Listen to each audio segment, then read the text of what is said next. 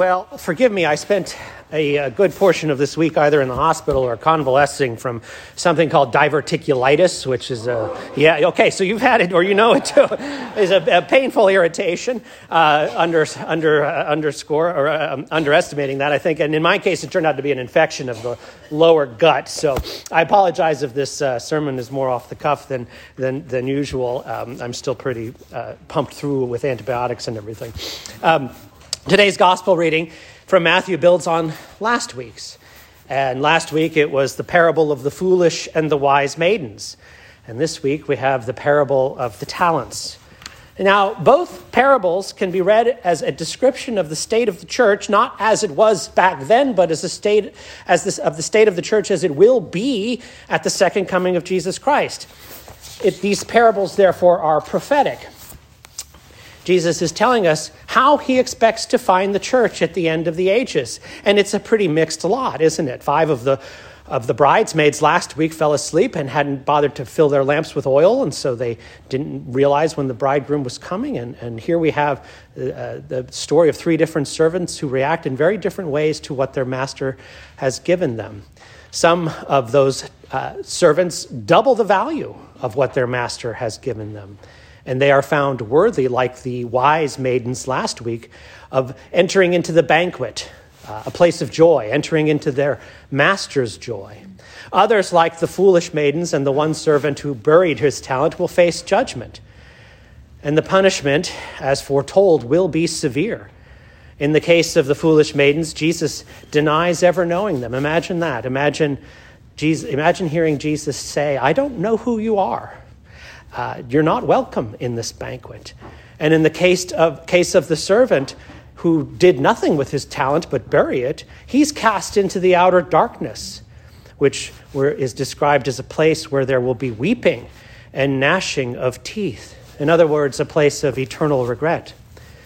And so the message of both this week and last week is clear. Use the time of this short mortal life to prepare for your eternal life Today's parable makes it plain that we will either spend our eternal lives in joy or in sorrow. That thought alone is enough for me to put down my iPhone and pick up my Bible. The time is now for us to get to know the Lord and his ways, because once we die, we will no longer have that opportunity. Moreover, we do not know how long we will have how long we have left. All we know is that we have this moment. Paul warns us in his letter today from 1 Thessalonians that the day of the Lord will come like a thief in the night. And so it was for me this past week.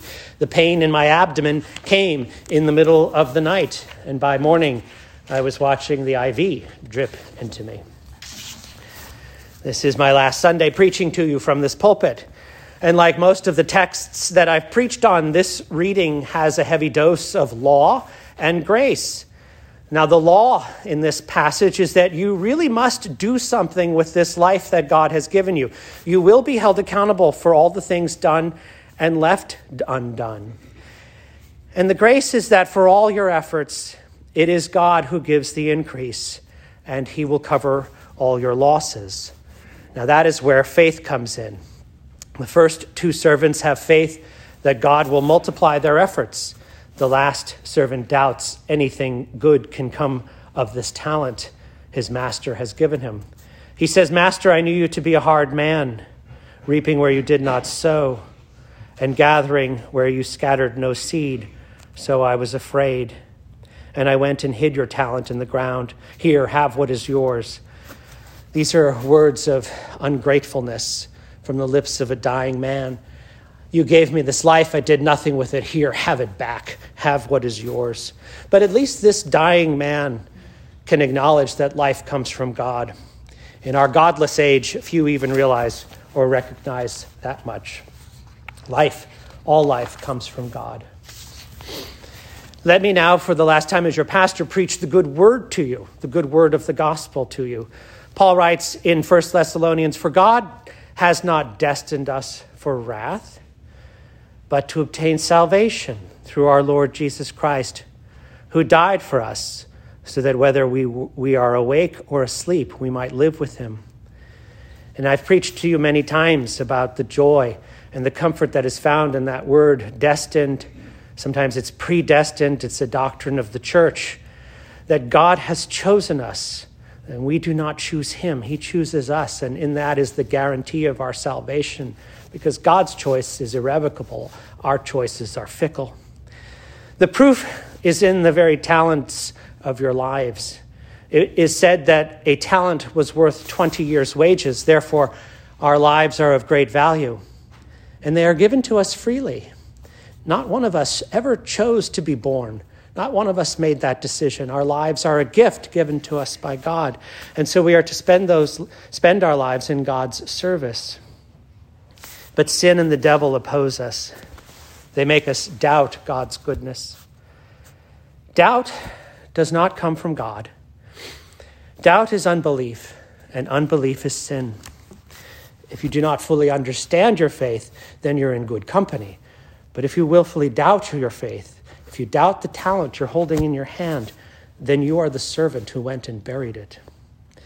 Nevertheless, Christ died for us, which means he died to defeat the devil and the doubt that the devil sows and the sin which destroys our lives.